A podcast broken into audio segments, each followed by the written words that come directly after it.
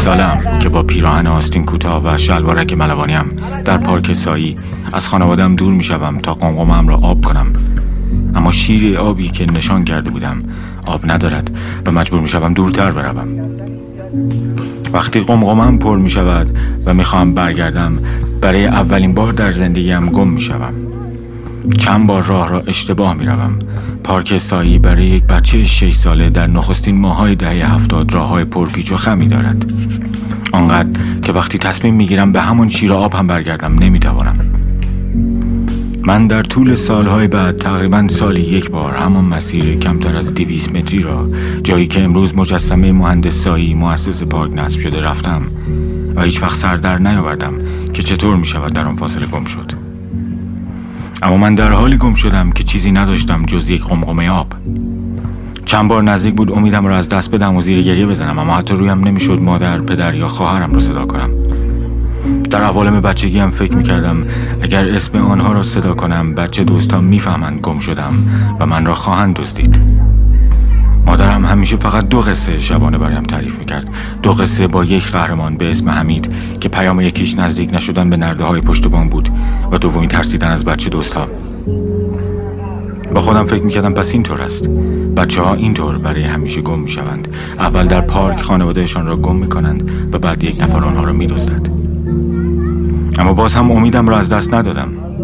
سعی می کردم عادی رفتار کنم و با استراب سرم را به اطراف نچرخانم تا توجهی را جلب نکنم. اما مادر جوانی که غریزش ترس مخفی شده یک کودک را دریافته بود فهمید گم شدم. ولی من از او هم ترسیدم. ازم پرسید گم شدم؟ من به قمقمم چنگ زدم و عقب عقب رفتم. در قصه های شبانه مادرم هر آدمی می‌توانست بچه دوست باشد. به هم یاد داده بود که فکر نکنم بچه دوست فقط مرد هستند. در یکی از روایتهاش حتی یک پیرزن مهربان که به بچه ها شکلات هوبی می‌داد بچه دوز بود. برای همین زیر گریه زدم با تمام توانم دویدم تا از زن دور شوم. با ترس به پشت سرم نگاه می‌کردم ببینم دنبالم میاد یا نه و فریاد میکشیدم که نه من گم نشدم من گم نشدم. آنقدر دویدم تا به جای خلوتی از پارک رسیدم که با درختهای سرو و کاج تاریک شده بود. جایی که چند سال بعد یک شهر پازی سرپوشیده بیمورد در آن ساختن که پس از مدتی به سرای محله تبدیل شد. روی نیمکتی نشستم. می‌خواستم همه چیز را عادی جلوه دهم قبلا در لونا پارک شنیده بودم که با بلنگو اسم بچه های گم شده را صدا می‌زنند. فکر می‌کردم احتمالا به زودی اسم من را هم خواهند گفت اما نمی‌دانستم اگر اسمم را گفتن باید چه کار کنم. هرچه منتظر شدم خبری نشد. آفتاب دیگر به زمین پارک نمیتابید و در عوض از پنجره ساختمان های بیرون پارک باستاب تندش را می‌دیدم. یک دسته مرد جوان داشتن به جایی که بودم نزدیک می شدند برای همین رفتم زیر یک کاج خمیده بزرگ که حتی چند تا از برگ های سوزنیش روی خاک کشیده می شد پنهان شدم. ذهن کودکانم تصور می کرد اگر هیچ وقت پیدا نشدم همینجا خانه هم شود. چند وقت قبل در هنر هفتم رابینسون کروزو را دیده بودم.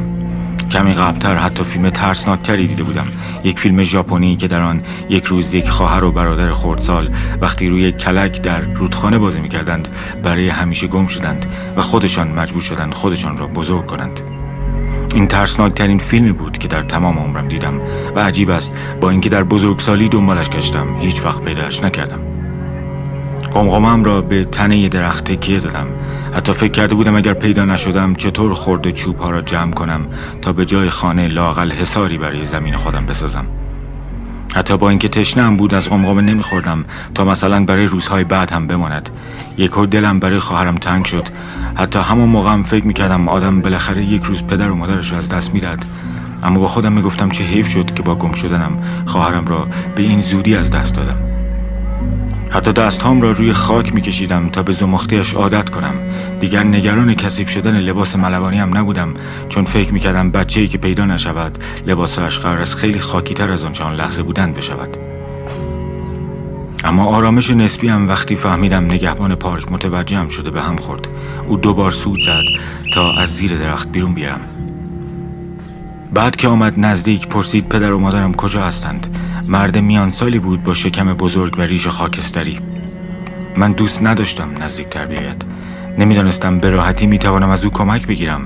در عوض فکر می‌کردم او خانه جنگلیم را ازم می‌گیرد و در اوج نادانی شروع کردم به طرفش سنگ های کوچک پرتاب کردن. حتی چند سال بعد فهمیدم او چقدر آدم خوبی بوده است. سعی می‌کرد آرامم کند. اما من جیغ میکشیدم و وقتی سنگ ها تمام شدن خاک به طرفش پرت می‌کردم و می‌گفتم برود گم شود.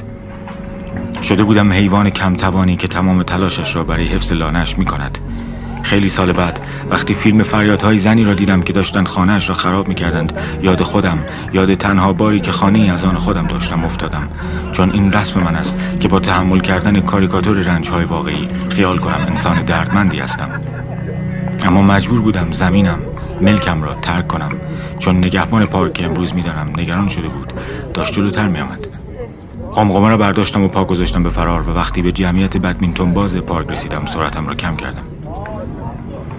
با کمی از آب قمقمم داشتم سر و صورتم را که گرد و خاک روش نشسته بود پاک می‌کردم که چشمم افتاد به چند دست شمشاد بلند که تا نیمی از دیوار سنگی پارک بالا رفته بودند. فکر کردم این بهترین خانه برای من گم شده است. دور از چشم رهگذران رفتم لای شمشادها. پاهام روی زمین نبودند و حتی کمرم به دیوار تکیه داده نشده بود. درست وسط یک دست شمشاد بودم و از لای برکاش می توانستم مردم را ببینم. کمی که به بدنم تکان می دادم از انعطاف شاخه های شمشاد خوشم می آمد چانم را گذاشتم روی زانوهام و گفتم اینجا دیگر از شر هر بچه دزدی در امان هستم. نیمه شبها از خانم میرم بیرون. از توی سطل و آشغال ها غذای نیم خورده مردم را می‌خورم و از شیرهای آب قمقمم را پر می‌کنم. اینقدر اینجا میمانم تا بزرگ شوم. بعد خودم میگردم دنبال پدر و مادرم و خواهرم. آنها را پیدا می‌کنم. می‌روم مدرسه تا عقب ماندگی زندگیم را جبران کنم. کار پیدا می‌کنم و به خاطر سالهایی که نبودم برای خواهرم چیزهایی که دوست دارد می‌خرم.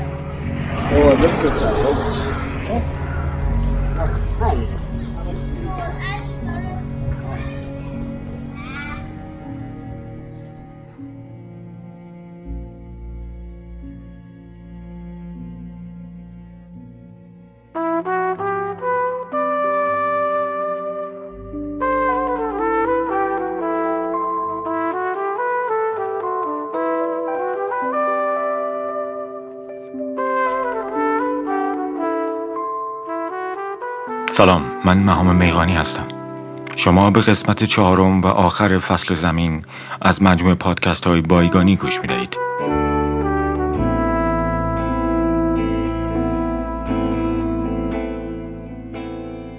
حامیان بایگانی در این قسمت گروه مدنی متما و اتحادیه تولید کنندگان محصولات مدنی ایران هستند.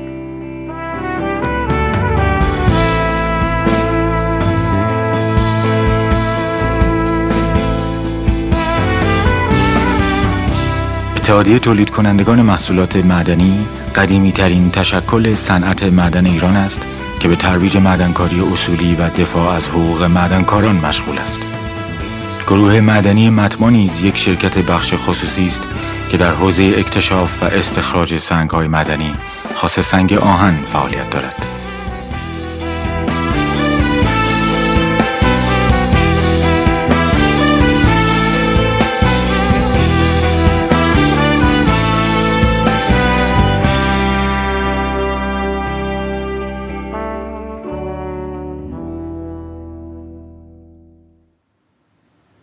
به قسمت چهارم فصل زمین خوش آمدید. ما در قسمت اول از ورشکستگی آبی کشورمان آغاز کردیم و بیان که تصمیمی از پیش داشته باشم به جزیره هنگام و قیش رفتیم و بعد به سوی صنعت و سپس معادنی که بر فلات ایران استوار شدند. برای اینکه ریشه های معدنکاری مدرن در ایران را جستجو کنیم با مهندس عبدالمجید وکیل و کشف معدن مس سرچشمه همراه شدیم و به این بهانه میبایست سیر زندگی خاندان رضایی ها را تا انقلاب بررسی می کردیم تا بیشتر متوجه آنچه بر تاریخ رشد صنعت روی فلات ایران گذشته بپردازیم. مثل سرچشمه ما را به سوی تاثیرات زیست محیطی معدنکاری در آن ناحیه کشاند. من با پژوهش های دکتر سحر خاجپور بر منابع آب زیرزمینی و اکوسیستم آن ناحیه آشنا شدم. خودم را آماده کرده بودم مدنکاری را مستقیما در آلودگی های موجود در آب و خاک منطقه رفسنجان سهیم بدانم اما خلاف انتظارم متوجه شدم مثل سرچشمه نقش بزرگی در آلودگی ناحیه ایفا نمی کند. این چیزی نبود که فکر می کردم قرار است به زبان آورم. این نکته بدیهی است که حامیان این فصل آشکارا فعالان حوزه مدنکاری کشورمان هستند و به همین خاطر مجبور بودم بیشتر تحقیق کنم چون گرچه اعداد و ارقام علمی داشتند حقایقی را برایم آشکار می کردند اما این حقایق به هر ترتیب تنین مطلوبی در ذهنم نداشت. در همین اسنا دو خبرنگار حوزه محیط زیست که رفته بودند گزارشی از فعالیت های مربوط به نجات دریاچه ارومیه تهیه کنند در راه بازگشت سوار اتوبوسی شدند که از آغاز راه معیوب بودن آن واضح بوده است. در نهایت درست در جاده که من کمتر از شش هفته قبل چهار بار متوالی از آن گذشته بودم ترمز اتوبوس از کار میافتد و آنان جان خود را از دست می‌دهند. به رسم سنگدلانه فاجعه که همیشه ضربه ای برای ایجاد اندوه بیشتر کنار می‌گذارد شنیدم جشن عروسی یکی از آنان قرار بود در روزهای آینده برگزار شود. پس این بار با نگرانی بیشتری به تحقیقم برگشتم تا دلم را راضی کنم که در مورد محیط زیست کلامی جز آنچه علم برایمان ثابت کرده به زبان نمی آورم. اما نتوانستم از فکر کردن به دریاچه ارومیه دست بکشم.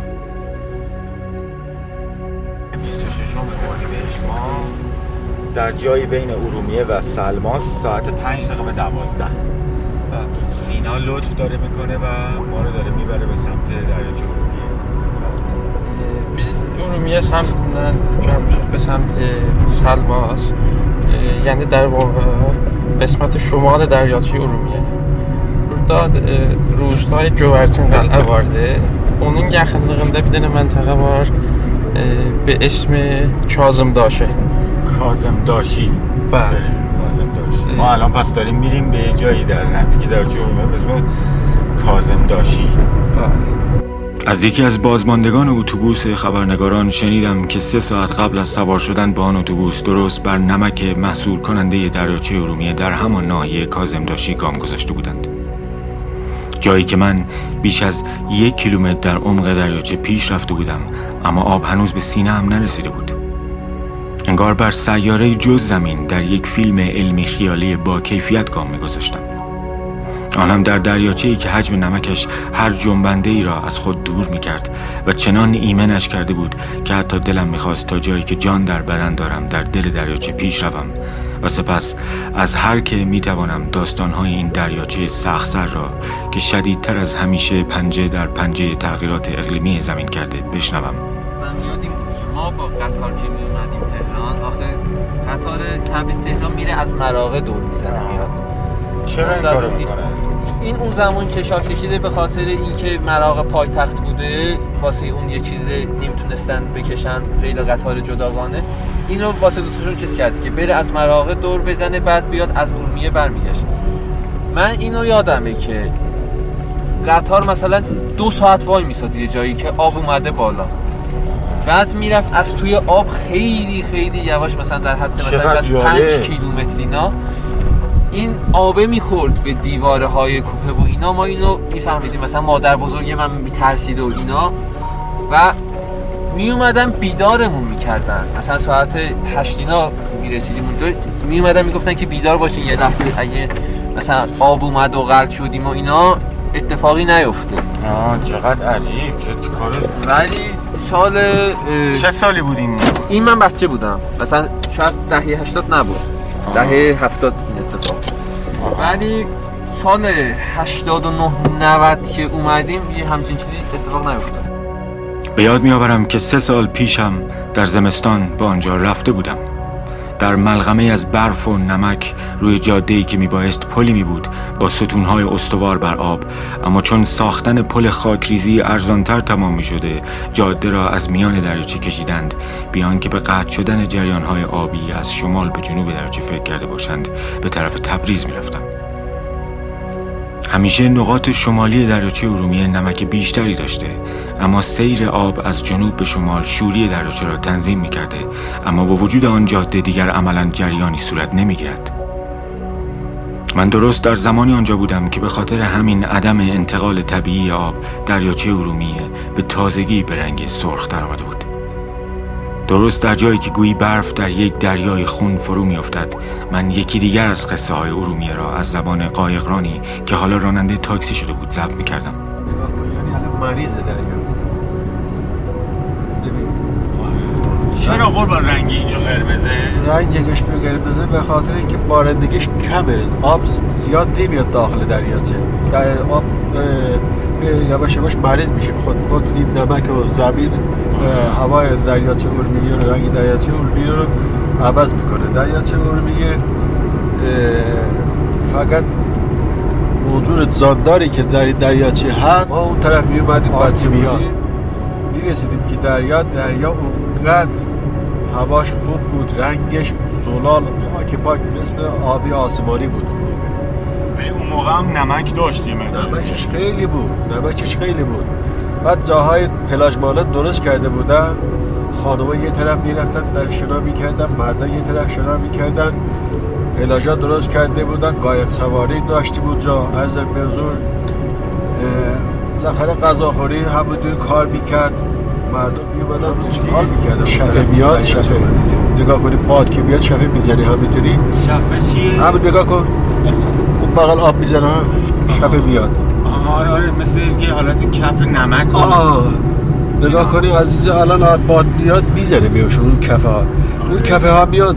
بغل دریاچه از زیر دریاچه یه لجری درست می‌کنه می‌ذاری همین بغل در بغل اون خاکیه. اول اول. اونجا یه لجن دیده مثلا درست میشه. اون لجنا به بدن خیلی فایده دارن. هر جای بدن درد می‌کنه از اون لجن شهکران داره که می‌زدن این جاده این اسکله داره. تو این اسکله راه اون موقع تمام می‌شد. از اون که می‌خواستن این پولو بزنن. دیگه راه نبود ماشینا برن. سه ساعت قایق بزرگی آورده بودن. ماشینا از اینجا سوار قایق می شدن می طرف می طرف تبریز اونجا خالی می شدن یا از طرف تبریز می بودن طرف ارومیه خالی می شدن تا این جاده نبود. این جاده نبود. نگاه کن این قسمت جاده نبود. از اینجا ماشین می‌رفت. همونطوری نگاه کن آماده آماده است. الان ماشین میره توش از اونجا حرکت می‌کنید به طرف تبریز. از طرف تبریز هم با سوار می‌کردن بیاوردن اینجا. تا اینکه پل تمام شد دیگه پل تمام شد کشتی هم رفتن خوابیدن دیگه. الان هم تو موقعی که تابستونه باز سوار می‌کنن مردم می‌برن داخل دریا برای تفریح. سال تابستون یعنی سوار می‌کردن؟ بله بله بله من آورده بوده سوار فقط تابستون ها پس تابستون بله. اما بعد از چهارده سال که از احداث آن جاده و به ظاهر پلی که دریاچه را دو نیم کرده میگذرد خبرهایی وجود دارد از اینکه قرار است یک آبراهه به عرض 500 متر برای دریاچه ساخته شود تا ارومیه بار دیگر یک پارچه شود و آب در دو سوی آن جریان داشته باشد. گویا یکی از موضوعاتی که آن دو خبرنگار قرار بود ثبت کنند همین پروژه بوده اما اگر روزی دریاچه ارومیه احیا شود و نمک آن به تعادل برسد دیگر آنها نیستند که چیزی دربارش بنویسند. کم نیستند فعالان محیط زیست ایران که در این راه جانشان را از دست دادند. همین مسئله کار را برای هر که می‌خواهد در این حوزه چیزی بنویسد سختتر می‌کند اینجا عرصه است که ننوشتن حقیقت بی اغراق می تواند زمینه های تحقیقاتی برای آینده اقلیم ما را تحت تاثیر قرار دهد. دلم می‌خواست این قسمت را با آن دو خبرنگار جانباخته خانم ها ریحانه یاسینی و محشاد کریمی تقدیم کنیم. ریحانه یاسینی و محشاد کریمی تقدیم کنیم. اما من به هر تقدیم کردنی مشکوکم. ضمن اینکه در این زمینه زنگار فرصت طلبی دور هر نیت خیری اگر اساسا وجود داشته باشد میپیچد. آنها مردند و دیگر هرگز به این جهان باز نمیگردند. اما آدم های زیادی بعد از این خواهند آمد که ممکن است صدای من را از صدر قرن تازه خورشیدی بشنوند. آدم هایی که زمینی سختتر، گرمتر و کم آبتری را نسبت به ما تجربه خواهند کرد. که لاجرم آنها را حساستر به حقایق زمینه در حال تغییرمان خواهد کرد.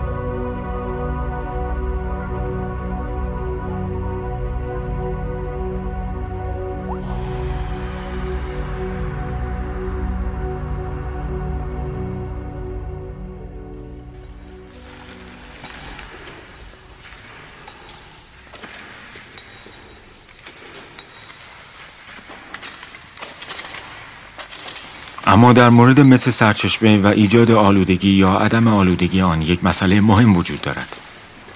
این مسئله ابتدا تنها محدود به معدن مس سرچشمه یا اساسا معدنکاری در حوزه مس نیست. اما اجازه بدهید از یک کانسار مس آغاز کنیم چون چنین کانساری چه کشف شود چه نه چه عملیات استخراجی در آن صورت بگیرد چه نه آنجا وجود دارد. و وقتی در تماس با های آب زیرزمینی قرار می گیرد اثرات خود را در بدن موجوداتی که در مجاورت آن زندگی می کنند آشکار می سازد. البته این فقط تا حدی در مورد مس و کانسنگ های دیگر مثلا آهن صادق است نمی شود کتمان کرد که معدنکاری غیر اصولی یعنی آن گونه از صنعت معدن که هنوز مطابق قواعد معدنکاری سبز انجام نمی شود سبب رها شدن زه آب اسیدی، فرسایش و تخریب ساختار خاک مناطق، نشست در سطح زمین، از دست رفتن تنوع زیستی محل، آلودگی آبهای سطحی و زیرزمینی توسط مواد شیمیایی، آلودگی هوا و انتشار فلزات سنگین در آب و خاک می شود. اما اگر بخواهیم مشخصا به مس برگردیم کتابی وجود دارد با عنوان از گهواره تا گور نوشته لری لنگتون که به تاریخ معدنکاری در حوزه مس در ایالات متحده از آغاز 1840 تا پایان دهه 60 قرن پیشین میلادی می‌پردازد. یک اثر شگفت انگیز که با روایتی تردستانه علم و داستان را به هم پیوند می‌زند.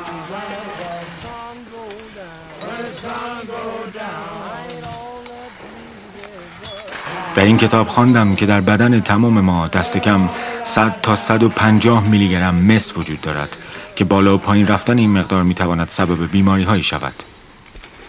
برایان جیمز لیچ که متخصص جامعه شناسی محیطی یا environmental sociology است کتابی از جانب دانشگاه نوادا منتشر کرده با عنوان شهری که خودش را خورد درباره مطالعات جامعه شناسانه پیرامون فعالیت یک مدن مس در مونتانا از سال 1955 تا 1982 یعنی 1362 خودمان مطابق با این کتاب معدنکارانی که دست کم 20 سال در آن معدن مس کار کرده بودند و همچنین ساکنان آن منطقه نشانه هایی از بیماری های خفیفی که به سبب افزایش مس در بدنشان بوده نشان می‌دادند.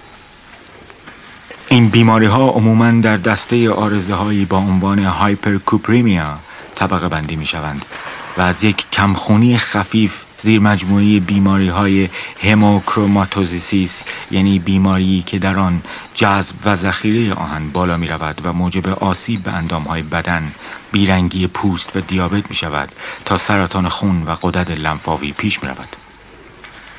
اما مسئله اینجاست که چنین بیماری هایی در مردمانی که در مجاورت ذخایر مس زندگی می کنند نیز کشف می شود. منظور از ذخایر معادن بالقوه‌ای هستند که هنوز به هر دلیل عملیات استخراج در آنها صورت نگرفته چون معمولا مسئله انتقال آن مقدار مس از هوا مثلا استنشاق یا روش های مشابه وجود ندارد بلکه اغلب از طریق آب جذب می شوند معدنکاری شاید با کمی خوشبینی می تواند به عملیات جابجایی سنگ های معدنی از نقطه‌ای به نقطه دیگر تشبیه شود.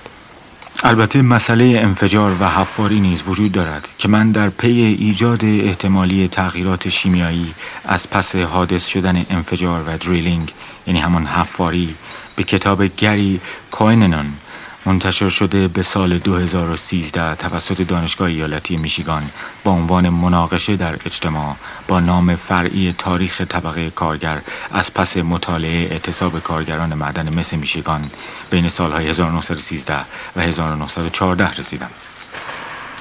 البته این کتاب یک تاریخ نگاری اجتماعی است اما در مواجهه با مطالبات کارگران در اعتصاب مذکور بیان می کند که انفجار و حفاری ترکیبات شیمیایی کانسنگ های معدن مصر را تغییر نمیدند.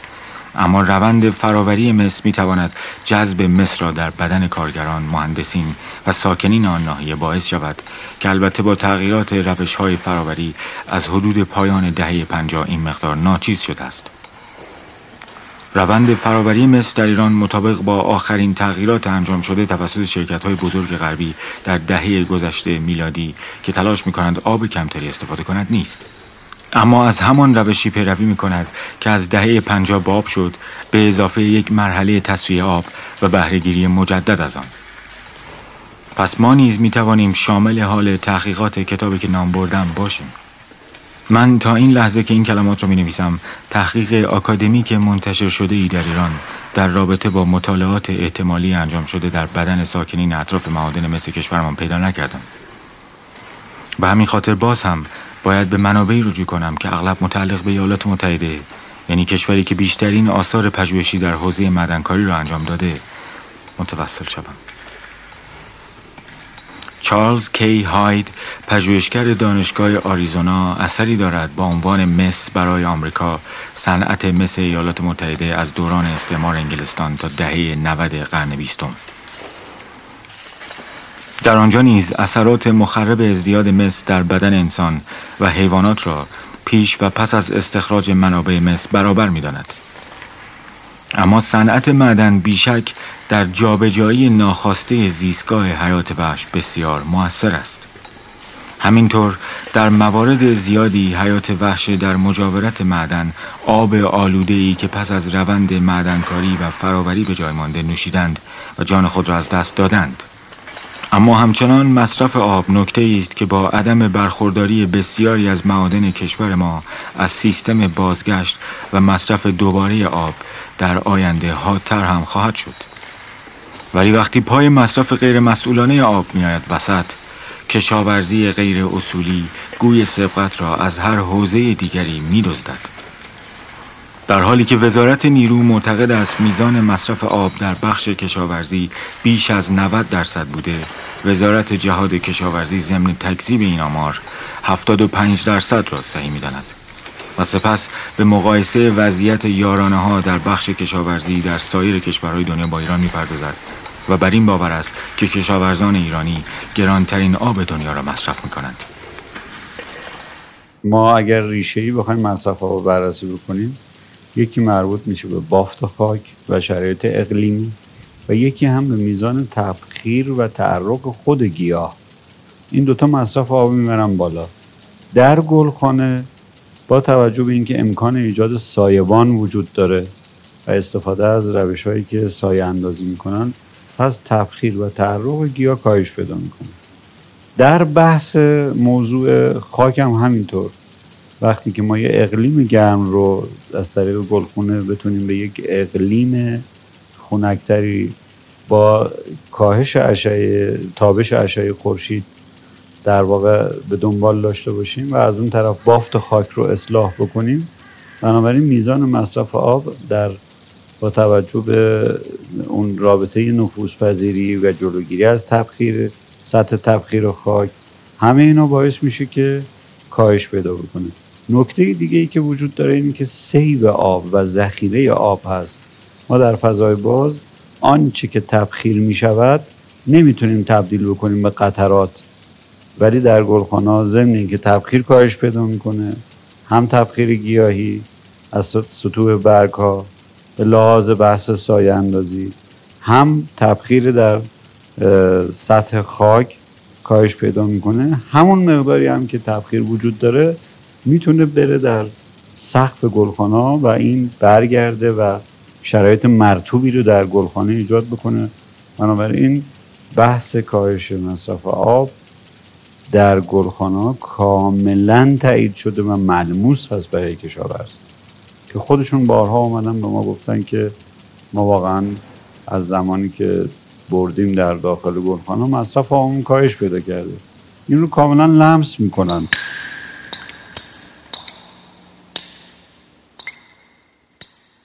شما صدای آقای غلامرضا تقوی مدیر کل دفتر امور گلخانه گیاهان دارویی و قارچ خوراکی وزارت جهاد کشاورزی را شنیدید. ایشان معتقد هستند کشاورزی گلخانه می تواند یک راه درمان مطلوب برای مسئله بحرانی هدر رفتن آب کشور در بخش کشاورزی باشد. اما تمام این هزاران هکتار زمین های کشاورزی ایران را نمی شود به گلخانه انتقال داد. مسئله اینجاست که کشت برخی از محصولات کشاورزی ما اصلا با هیچ منطقی به صرفه نیست به عنوان مثال خود وزارت جهاد کشاورزی می‌گوید برای تولید یک کیلوگرم هندوانه در ایران 286 لیتر آب مصرف می شود که البته این رقم در مقایسه با سال 91 37 درصد کاهش داشته است. اما برای لحظه ای تصورش رو بکنید که یک کیلو هندوانه به قیمت از دست رفتن نزدیک به 300 لیتر آب در کشورمان تولید می شود. آیا باور کردنی هست که ما در حاشیه زایند رود و در نقاطی از استان خوزستان هنوز کشت برنج داریم؟ استانهایی که با بحران ورشکستگی آبرو روبرو هستند آبرو چیه؟ اصلاح بریم دوباره بریم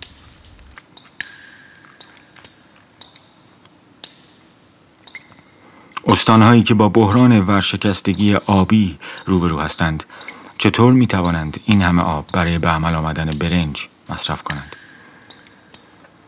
امروز راه حلهایی مثل استفاده از هیدروژل در زیر خاک زمین های کشاورزی برای نگه داشتن آب پیشنهاد شده. اما حقیقت این است که در مقایسه با منابع آب عظیمی که در کشاورزی از دست می دهیم هنوز کار قابل توجهی نکردیم.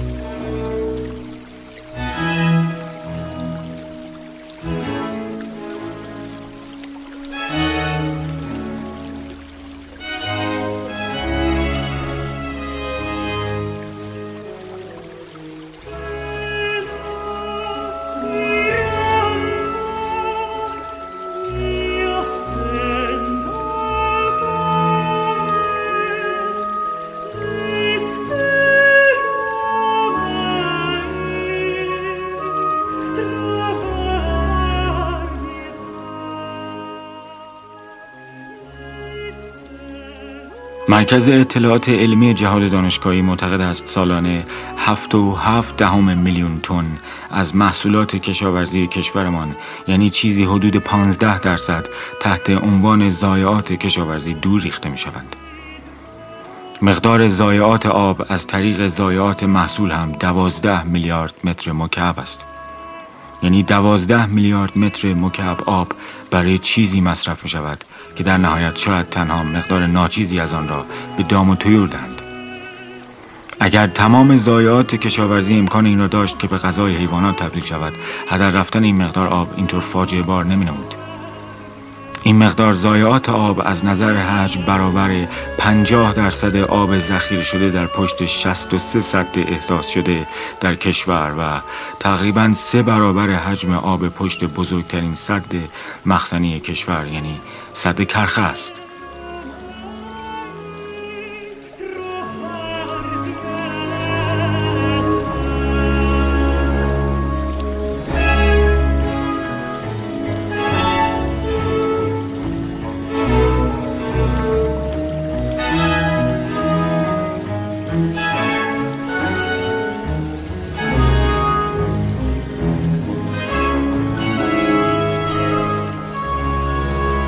آماری که شنیدید حاصل پژوهش ادیب سمیرا از باشگاه پژوهشگران جوان است. مسئله هدر رفتن آب در کشاورزی اما بسیار پیچیده است و در حوزه های حساسی به پروژه خودکفایی در برخی تولیدات منتهی می شود که به راحتی و فقط با یک مطالعه چند روزه نمی‌توان درباره آن چیزی گفت. اما از طرف دیگر همین ده ها صدی نیست که در سه دهه اخیر در جای جای زمینمان احداث کرده ایم گرچه بیشک منافعی دارند اما خود باعث تبخیر شدن حجم غیر قابل باوری از آب پشت سدها می شود.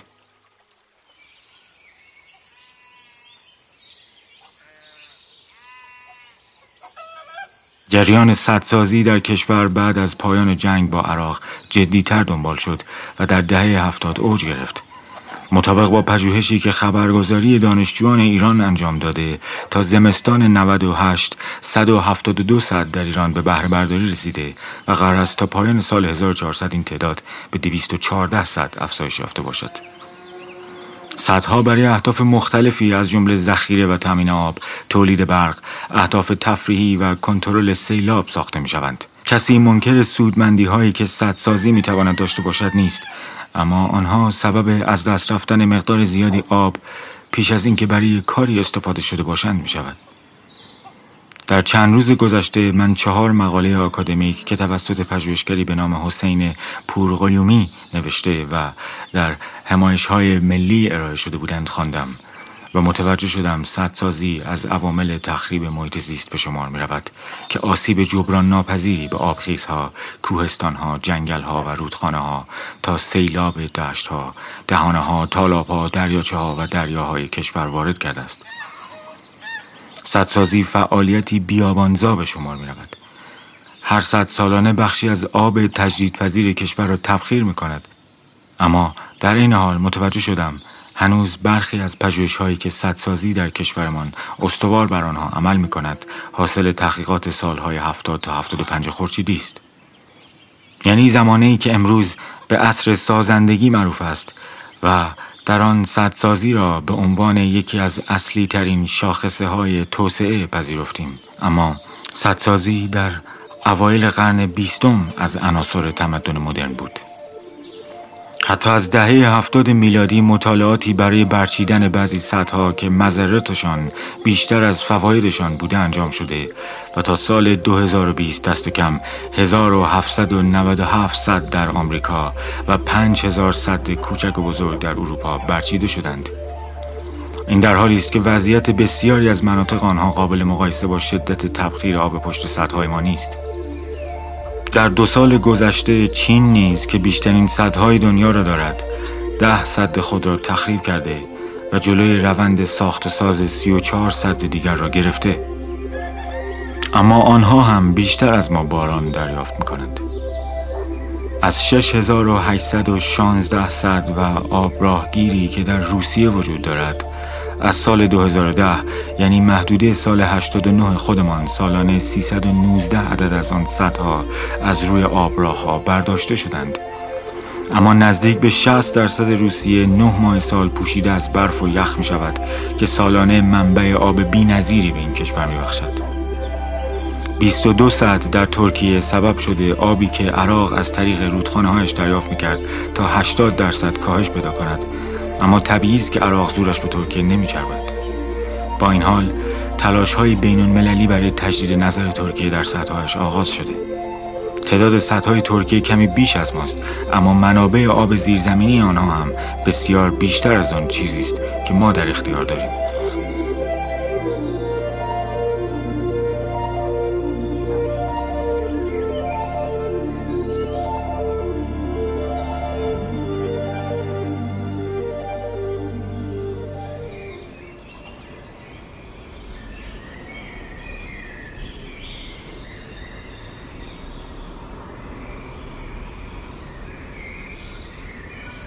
آمارهایی را که شنیدید از کتاب جریانهای آبی محیطی با نام فرعی نجات آب در هزاره سوم نوشته انجلا آرتینگتون منتشر شده توسط دانشگاه کالیفرنیا برداشتم. اما حالا بیایید چیزهایی بشنویم از ساخته شدن بلندترین صد خاکی ایران یعنی صد گتفند درست است که می‌خواهیم داستانی درباره یک صد بگوییم اما من فکر می‌کنم ماجرای این صد ممکن است در زندگی همه ما اتفاق افتاده باشد. طوری که انگار گتفند زندگی هر ایرانی عصر حاضر است. اما بهتر از تنوع کوچکی ایجاد کنیم و شخص دیگری این ماجرا را تعریف کند. پس خانم ها و آقایان همخانه سابق و هنرمند تئاتر ایران شهاب انوشا.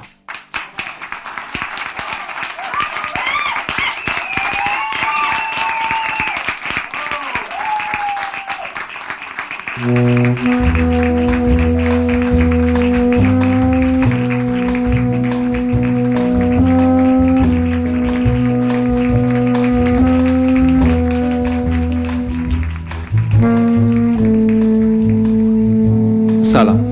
من شهاب انوش هستم و قرار است به ماجرایی اشاره کنم که از اوایل دهه پنجاه خورشیدی در ده کیلومتری شهر گتوند در استان خوزستان اتفاق افتاد. زمانی که دولت وقت ایران تصمیم گرفته بود در ناحیه صدی روی رودخانه کارون احداث کند. تحقیقات برای ساختن این سد که یک شرکت آمریکایی آن را تقبل کرده بود چند سال طول کشید و در حالی که چیزی نمانده بود که این صد به گفته عیسی کلانتری رئیس سازمان حفاظت محیط زیست در محلی در حدود 15 کیلومتر بالاتر از صد فعلی ساخته شود انقلاب شد و طبعا انجام پروژه منتفی شد. بعد از جنگ در اواخر دهه 60 این بار متخصصین ایرانی شروع به مطالعه برای ساختن سد کردند. و باز هم به گفته عیسی کلانتری به این نتیجه رسیدند که آمریکایی ها به این دلیل که می‌خواستند مخزن صد کوچکتر باشد آن را دورتر از محل فعلی ترسیم کردند. سرانجام در سال 76 کار ساختن صد با هدف اصلی تولید سالی 4500 گیگاوات برق و کنترل سیلاب های فصلی کارون شروع شد.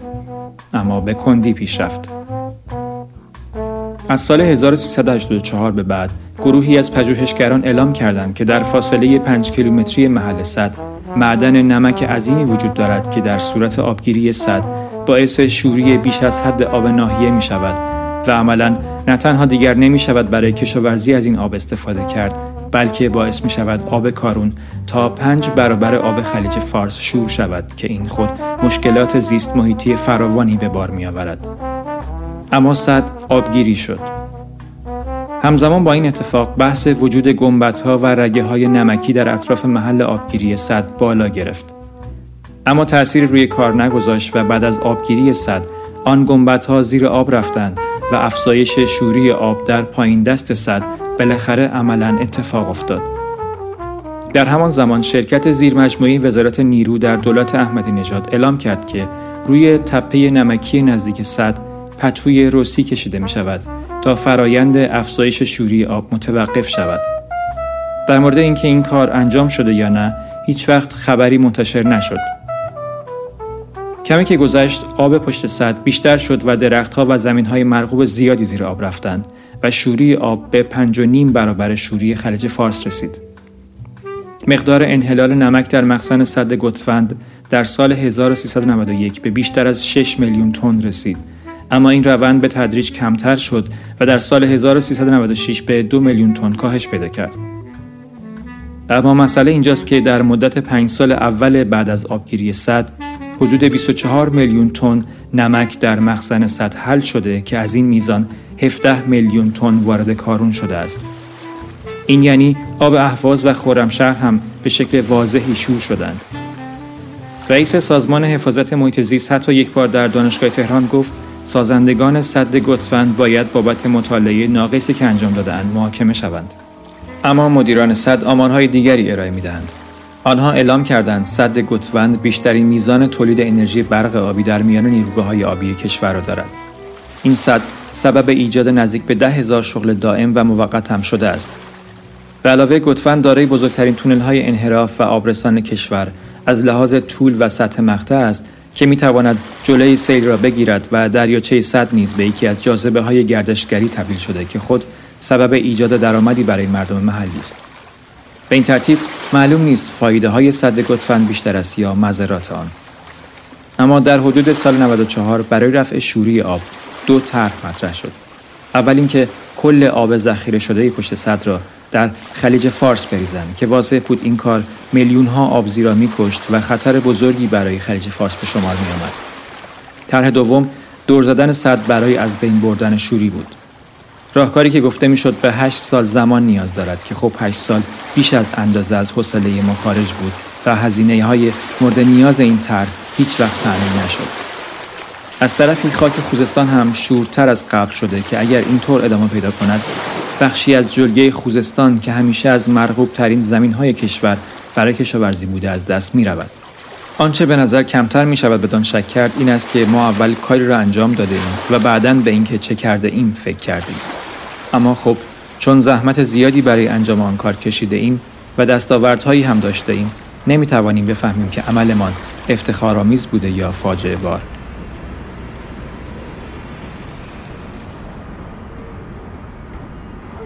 در مورد آبهای جاری بر فلات ایران و حتی فرونشست بیش از 20 سانتیمتری زمینمان به خاطر از دست رفتن آبهای زیرزمینی چیزهایی نسبتا زیادی نوشته بودم اما این آخرین اپیزود فصل زمین است و لاقل در این آخرین قسمت باید امیدی وجود داشته باشد.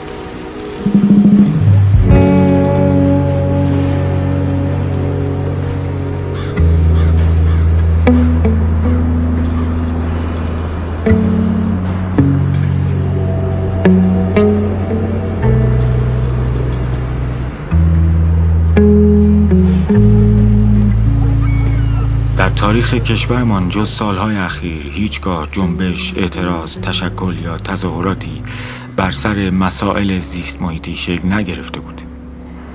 اعتراض در ایران یا ماهیتی معیشتی داشته یا سیاسی، مذهبی و یا اجتماعی. جنبش های هم برای رفع ظلم یا تبعیض گاهی با ریشه های مذهبی وجود داشته اما انگار در آینده دور یا نزدیک ما اعتراضاتی بر مبنای کمبود آب یا انرژی را بیشتر و جدیتر تجربه خواهیم کرد این می تواند یک پیش بینی تلخ باشد وقتی انگار در تلاطم گسست های اجتماعی کسانی که مسئولیتی دارند کمتر به حال فلات ایران توجه می کنند. هنوز دو هفته از انتخابات ریاست جمهوری نمیگذرد. در میان گفتمان جاری در کشور در آن چند روز چیزی از وضعیت منابع آبی و اساساً محیط زیست کشور نشنیدم. انگار زمین برای خودش فرسوده می شود و ما روی آن برای خودمان زندگی می کنیم این حرف تازه ای نیست که برخی از دردناکترین جنگ های آینده جهان می تواند بر سر آب شیرین باشد. منظور از آب شیرین لزوما آب آشامیدنی نیست بلکه آبی را که بشود با آن کشاورزی کرد نیز شامل می شود اما این آخرین قسمت فصل زمین است و هیچ آخرین قسمتی در جهان درباره هرچه باشد نباید بی امید رها شود. درست است که به روایتی 75 درصد و به بیان دیگری 90 درصد آب شیرین کشورمان در کشاورزی استفاده می شود اما ما در حوزه های دیگر همچنان بر پیکان مصرف آب در جهان قرار می گیریم. این در حالی است که میزان پژوهش در مورد استفاده آب در دانشگاه هایی که متعلق به کشورهایی هستند با مصرف کمتر یا بهینه آب بسیار بیش از ماست. امیدوارم جملم را درست گفته باشم. منظورم این است که ما روزنه چندانی برای تغییر در الگوی بهرهگیری از آب از خود نشان نمی دهیم اما با این وجود هم نمی توان از امید دست کشید. کمی قبل روزنامه گاردین به نقل از معاون کمیسیون تغییرات اقلیمی اتحادیه اروپا نوشت که جنگ های بزرگ در آینده بر سر غذا و آب خواهند بود و اکنون افراد میان سال باید برای مبارزه با تغییر اقلیم زمین فداکاری کنند. مقاله ای را که در قسمت اول بهش اشاره شد یادتان هست. کشورهای حاشیه خلیج فارس یکی از پرتهدیدترین نواحی جهان در جریان تغییرات آب و هوا هستند. جریانی که به گفته محققان تغییرات آب و هوای خاورمیانه از دو سال پیش بسیار سرعت گرفته.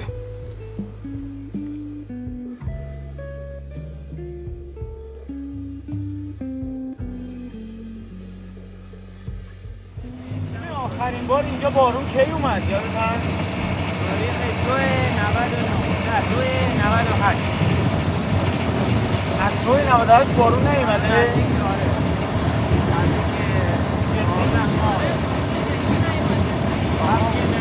آخرین بارندگی رو دارم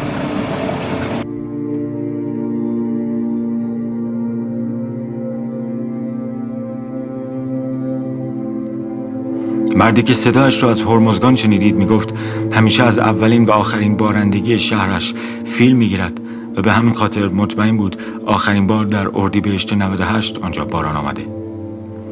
اما من فایل صدایی دارم که اوایل بهمن 97 که با شهاب به هرمز رفته بودیم ضبط کردم.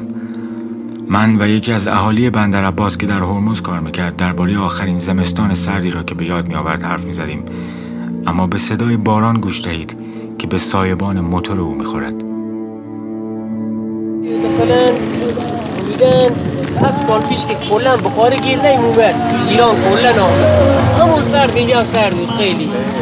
همون سال اگر یاد تو ایران بودی سال 86 که هیچ چیز بخاری اصلا گیر نمی اومد اون سال سرد بود چیکار خیلی. کردیم شما؟ ما دیگه آتیش می‌زدیم. چیزون خونه چجوری سرد بود؟ به خدا دو تا پتو تنمون بود دستشویی حاصل نداشتیم بریم. اگر می‌رفتیم سردیش دیگه نمی‌رفت. چند روز اینطوری موند؟ اینطوری تقریبا دو, دو روز محکم موند سالش یادت نمیاد چه سالم یادم نمیاد. ولی خب می‌دونم هفت هشت سال پیشه. فکر کنم ولی 92 می‌تونست همین جوری بود آره. آره. چون واقعا خیلی سرد بود. چون 92 یهو یه سرمایه اومد. من رفتم اصفهان و شهر کرد سرما شهر کرد که همیشه سرده ولی اصفهان برفی بود رسما. فکر کنم 92 بود چون میشیدم همه جا شیراز رو شنیده بودم اصلا یخبندون شده. اگر شیراز یخ بندون بشه دیگه استان هرمز و دیگه همسویشن دیگه این بار بدتر میشه. آره. ولی آب که دیگه یخ نمی‌زد آب نه تا گلو بندر هم برف اومد. توی گلو بندر برف اومد. بندر عباس. آره بالاترین کوه نه. ای بابا چه باحال برف اومد.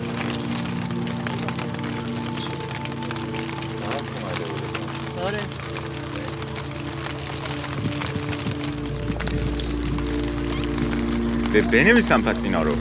آره. چون که مردم فکر می‌کنن همش گرمه. این آخرین باری بوده است که بارانی به این شدت آنجا باریده. اما طبق اعلام سازمان هواشناسی جهانی تا سال 2025 66 درصد جمعیت جهان یعنی دو سوم مردم ساکن روی کره زمین با موزل یا بحران کمبود منابع آب مواجه خواهند بود. خاور میانه نیز با اینکه 5 درصد از جمعیت زمین را در خود جای داده تنها صاحب یک درصد از منابع جهانی آب است. و این مسئله در کنار منابع مشترک آبی بین کشورهای منطقه مثل آن نمونه که در مورد ترکیه و عراق اشاره کردیم خاورمیانه را مستعد جنگ بر سر آب خواهد کرد.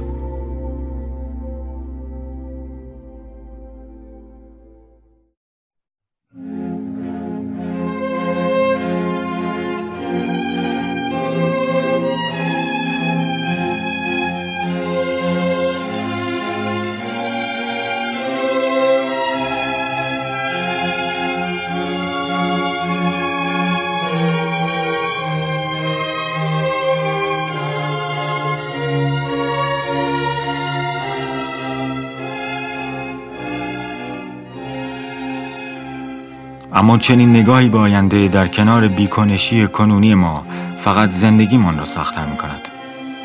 نمی‌خواهم آدم خیال بافی باشم اما فکر می کنم کارهای کوچکی از عهده ما برمیآید که اگر در سطح ملی انجام شود می توانند ثمراتی داشته باشند. من چیز زیادی از حفاظت محیط زیست و نظریه های امروزین آن نمی‌دانم اما فکر می کنم اگر سعی کنم تا جایی که می شود آب کمتری مصرف کنم کار بدی نباشد. همینطور انرژی و پلاستیک کمتر. اخیرا یک کیف پارچه‌ای خریدم که مثل بچگی هم که سه چهار باری با زنبیل رفته بودم خرید با آن به بقالی، میوه فروشی و نانوایی می‌روم. با این کار خیال نمی کنم قدم بزرگی برداشتم اما خودم کمی راضی ترم سعی می کنم زباله کمتری تولید کنم و همان مقدار هم تفکیک کنم. من می‌دانم که همه ما باید نفت، گاز و زغال سنگ کمتری استفاده کنیم و این فقط محدود به صنعت نیست. برای همین سعیم را می کنم مطمئن نیستم کار خیلی فایده مندی کرده باشم اما باز هم خودم کمی راضی تر می شوم و شاید مهمتر از همه اینها تلاش می کنم درباره زمینمان و آیندهش بخوانم.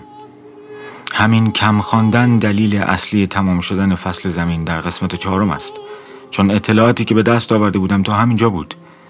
اما در آینده نزدیک فصل دیگری درباره تغییرات اقلیمی و اتفاقهایی از این دست حیات وحش و محیط زیست خواهیم ساخت. چون چیزهای زیادی هست که باید یاد بگیریم. احتمالا همین که باخبر باشیم وضعیت کره زمین و خوشسالی های اخیرش تا چه حد می‌تواند وخیم باشد بعضی رفتارهایمان را اصلاح می‌کند. گرچه هنوز نمی‌دانم اما گمان می‌کنم کارهای تک نفره زیادی می شود برای زمین انجام داد. کارهایی که لزوما قرار نیست آنها را تبلیغ کنیم و یا از دیگران بخواهیم انجامش دهند. چون بعید است همین که انجامش می دهیم بی تاثیر باشد.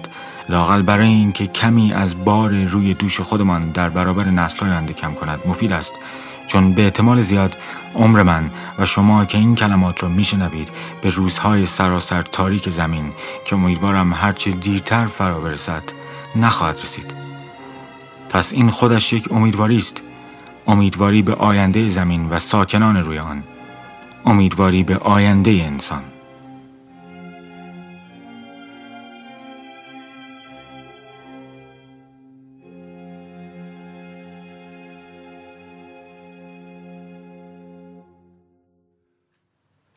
تموم شد آقا؟ نه الان تموم میشه. ثبته.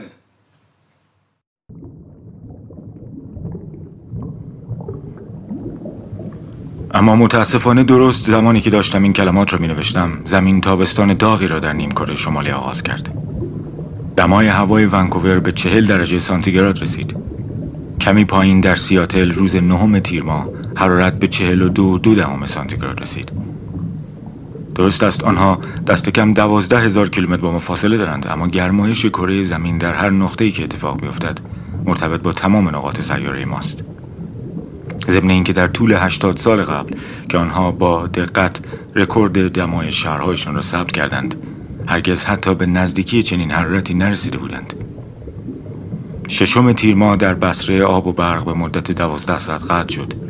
و در زمانی که کرونا همچنان قربانی می‌گیرد بیمارستان های این شهر زیبا که من در فروردین 97 روزی را در آن گذرانده بودم دیگر توان پذیرش بیماران گرمازده بیشتری را نداشتند.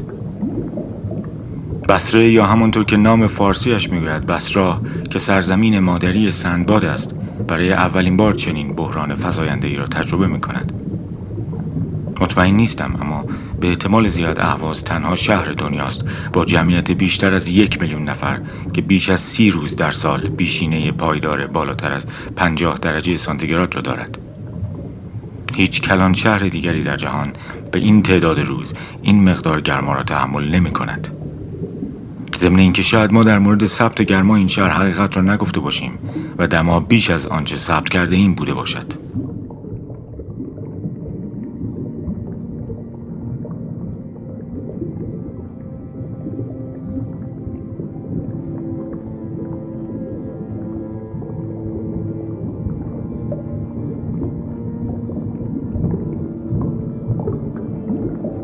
اما در میان وقایعی که در انتظارمان هستند من مدتی است که به یک به ظاهر پیشرفت خاموش اما بیوقفه یعنی معدنکاری زیر آب توجه می‌کنم. یک شرکت کانادایی در ساحل پاپواگینه ماه گذشته مقدار زیادی مواد معدنی از عمق 150 متری زیر دریا استخراج کرد. آنها موفق شدند به رکوردهایی از جمله عمیقترین معدنکاری در دریا و استخراج بیشترین مقدار سنگ مس در اقیانوس هند هم برسند. وبسایتی وجود دارد با عنوان digminecraft.com که علاوه بر جدیدترین اخبار معدنکاری در سطح جهان ابزارالات این صنعت را هم خرید و فروش می کند.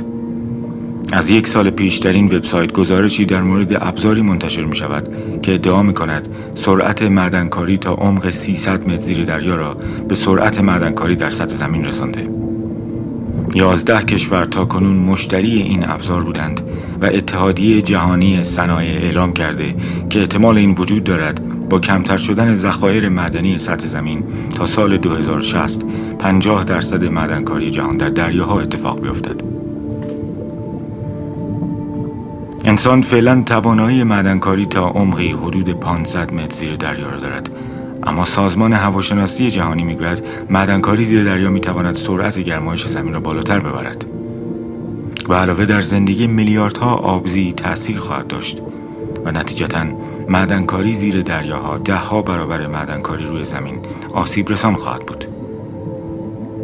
اما در این نابسامانی جهانی انگار هنوز کسی خیلی حواسش به کشیده شدن شرکت های بزرگ به سوی اقیانوس ها نیست. کنفدراسیون جهانی اتحادیه کارگری اما به نکته دیگری توجه کرده و آن کارگرانی است که در آینده تحت استخدام شرکت هایی قرار می گیرند که زیر دریا کار می کنند. اغلب این کارگران را قواسانی تشکیل می دهند که در پروسه کشف و استخراج همراه ابزار تمام اتوماتیک و ربات هایی خواهند بود که هر روز پیشرفته تر می شوند. اما قواسی از مشاغل خطرناکی است که سالهای فعالیت بسیار محدودی به سبب تحمل فشار آب زیاد دارد در حالی که شرکت های غربی معمولا از قواسان محلی برای این کار استفاده می کنند همان شرکت کانادایی در میان قواسانش حتی یک طبقه کشورهای اروپایی، آمریکا یا کانادا ندارد. آیا این یادآور صنعت سید مروارید نیست؟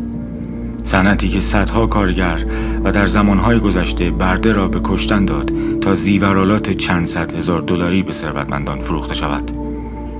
پس شاید اشتباه نباشد اگر معدنکاری در دریا را نوعی از پست مدرنیزم صنعتی بدانیم چون با وجود این همه قانون کار و فلان و بهمان در نهایت چه کسی توجه می کند که هزاران کارگر اهل هایتی که تحت استخدام یک شرکت معدنی آمریکایی با برنامه کشف کانسار در اقیانوس اطلس هستند چه بیزان ساعت کاری دارند؟ من خیال می کنم در زمانی که نمی‌دانم کی بود و در جایی در بندر خمیر یا گناوه با قواس رنگین پوستی به نام فرهان صحبت کردم. یک سیاد مروارید پیر که در جوانی زرخرید اقوام توانگر جنوب خلیج فارس بود. جسدهای بسیاری از آن کارگران بیان که عذاب وجدانی به بار آورده باشد طوری در خلیج فارس رها شد که انگار از آغاز آبزی آن دریا بودند. بیان که محاکمه ای در کار باشد. بیان که حتی یک بازخواست ساده در میان باشد. اما مسئله برای من این است که حتی مطمئن نیستم با چنین سیادی حرف زده باشم. من لحظه ای را تجربه می کنم و در ذهنم بارها و بارها آنقدر با آن فکر می کنم که خواسته و ناخواسته در خاطراتی که نمی‌دانم تجربهشان کردم یا نه بست پیدا می کنند و دیگر نمی‌فهمم بخشی از یک واقعیت را یادآوری می کنم یا فقط خیال می کنم مشکلم این است که مطمئن نیستم اصلا فرهانی وجود داشته باشد. اصلا نمی‌دانم آنجا در جنوب سیاد مروارید سال خورده ای را دیدم یا نه.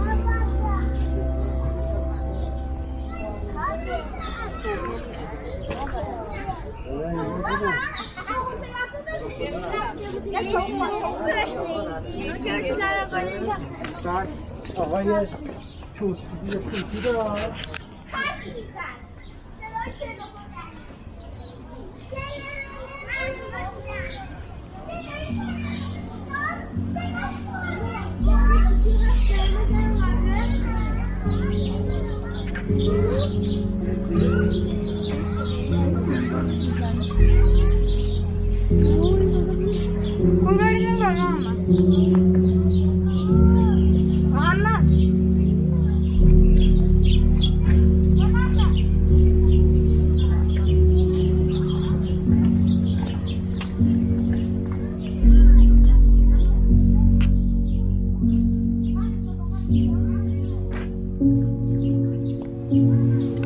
امروز جمعه 11 تیر 1400 به پارک سایی می روم.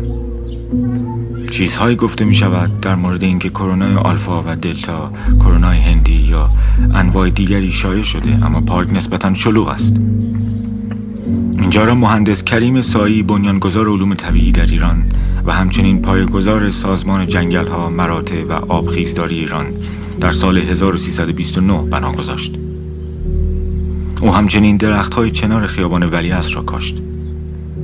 طرح او این بود که دو پارک جنگلی که متناسب با جهت معمول وزش های باد در منطقه بتوانند مثل ریه های تهران عمل کنند بسازد. او ساخت یکی از ریه ها را آغاز کرد اما تقدیر ریه دوم را هیچگاه برای تهران روا ندانست. من باز هم به همون جایی رفتم که 26 سال پیش میان شمشادهایش پنهان شده بودم. اما من خیلی زود خسته شدم. تمام تصورات عجیب کودکانم هفت هشت دقیقه دوام نیاوردند. بیرون آمدم و دوباره شروع کردم به دویدن. سعی کردم حواسم را جمع کنم و برای خودم نشانه بگذارم تا دوباره وارد جاهایی که قبلا بودم نشوم. دوستم محمد می‌گوید فیلمی که آن موقع درباره آن خواهر و برادر که برده شده بودند و در هنر هفتم دیده بودم سانشوی مباشر اثر میزوگوچی است. با چیزهایی که از فیلم تعریف می کند فکر می کنم درست می گوید اما در آن لحظات که داشتم میدویدم سعی می کردم تدایی آن فیلم را با تصور لحظه ای که خانوادم را پیدا می کنم عوض کنم. در ذهنم خیال می کردم وقتی پیدا شدم در آغوش مادرم از سر آسوده شدن از وحشتی که دوچارش شده بودم گریه خواهم کرد.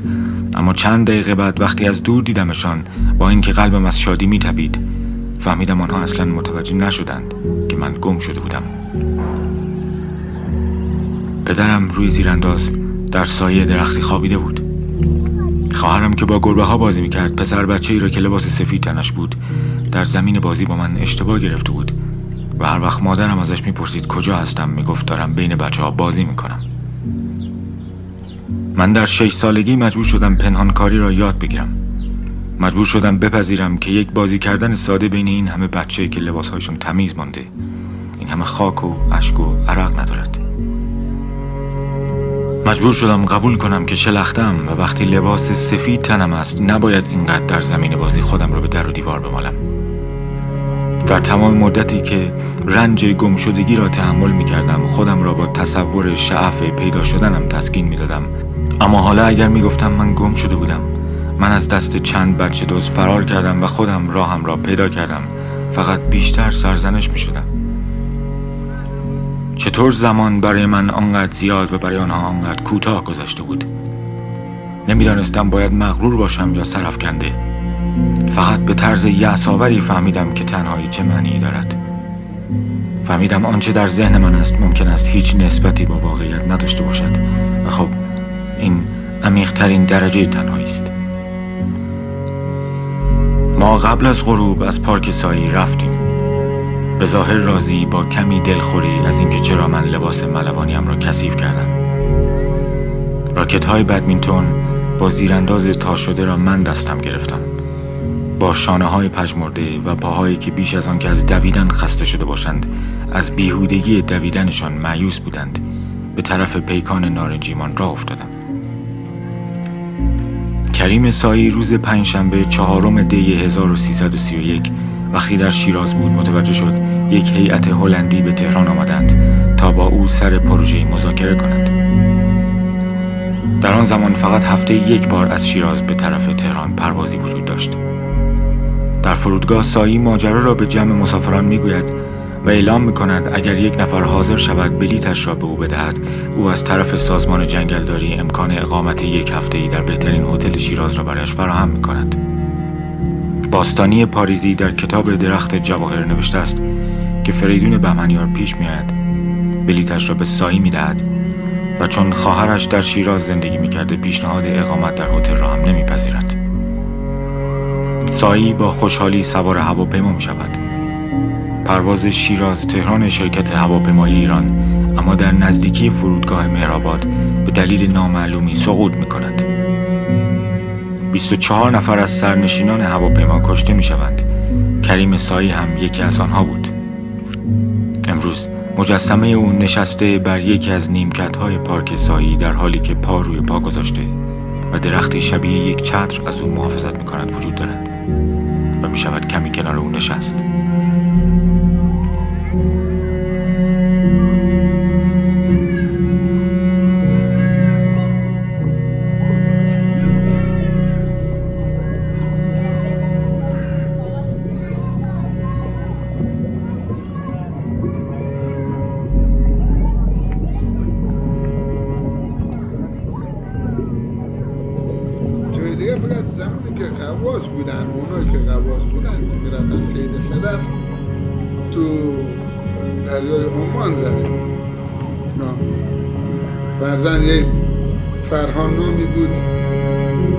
سیاهپوست بودم مثل همین.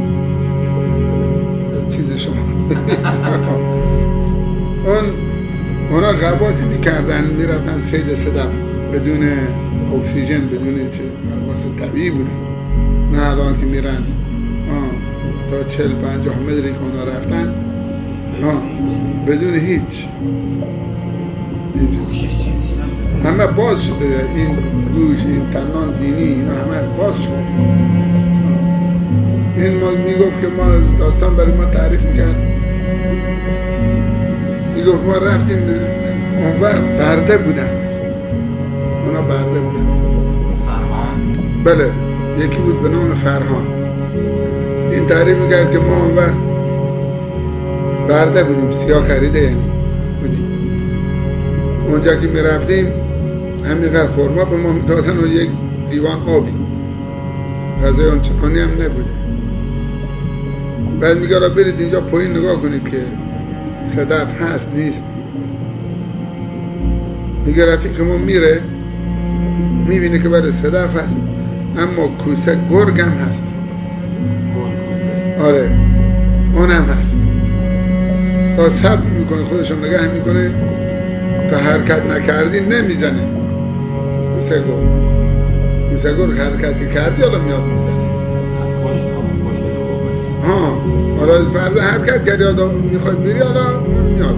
یعنی هم اول که اومد نزدیکت نمی‌زنه. میره دور چل پنجاه متر میره دور بعد به سرعت میاد می‌زنه. اون. اون تناب مخابراتی هم داشته اونا. که عربا میگن یداک. اون تناب مخابراتی می‌زنه می‌بینه که رفت. اون اینا میارن بالا. نمیگه که صدف نیست. میگه صدف هست ولی آشیات هم هست. اینجور. چیه میگه؟ کوسه گرگه. اینجا هست. خب صدف هم جمع می‌کنه میاره میگه این نمونه صدف. میگه برید. بابا آشیات هست فلان میگه نه برو برید دوباره چه کار می‌کنن؟ میفرستنش. میفرستن این موقعی که صدف جمع می‌کنن. تنابو می‌زنه که اینا به سرعت میارنش بالا. چه کار می‌کنن باید تناب میبندن زیر بغلش محکم با دگل دگل اون لنجی که بوده. می‌کشن 18 20 نفر هم بودن. موقعی که این تنابو می‌زنه که مرا بکشی بالا اینا به سرعت جمعش می‌کنن. اون می‌بینه که این رفت. وقت میاد این سری بلندش می‌کنن اونا تا نصف دگر. اون از هم میاد پرش می‌کنه از اینجا می‌زنه. با پا و اینا می‌بره. فقط همین کتفش هست و اینا و این شکنبش که بیرون اومده از این طرف به طرف میره. فرهان می‌گفت که به دوستش برده. بس چه کار می‌کنن؟ کارشون اشتباه بوده البته. این که گفت کوسه هست اینا باید کلابی به شکار کوسه درست می‌کردن. شکل آدمی باید درست می‌کردن میفرستادن. یهو این کارو می‌کردن به همون شکل آدمی که اون از اونجا که بیاد بزنه کلابا می‌گیره براش. بعد حالا اون یکی رو از بین برد این کار می‌کنن. یعنی روشش اینه. بله راه روشش اینه.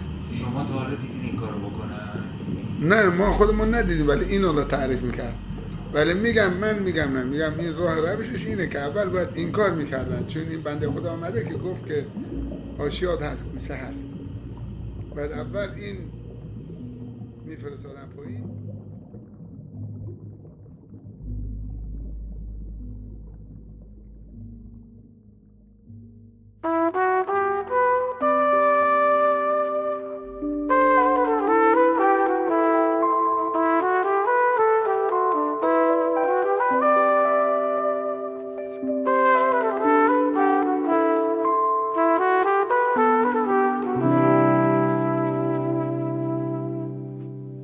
حامیان بایگانی در این فصل گروه مدنی متما و اتحادیه تولید کنندگان محصولات مدنی ایران بودند.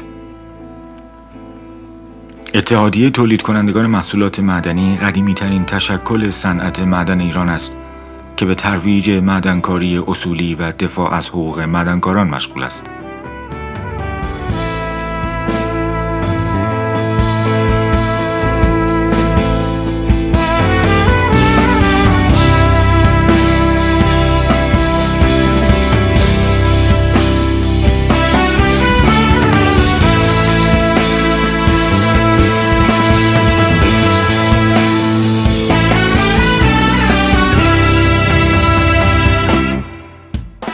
مدنی مطبع نیز یک شرکت بخش خصوصی است که در حوزه اکتشاف و استخراج سنگ های مدنی خاص سنگ آهن فعالیت دارد.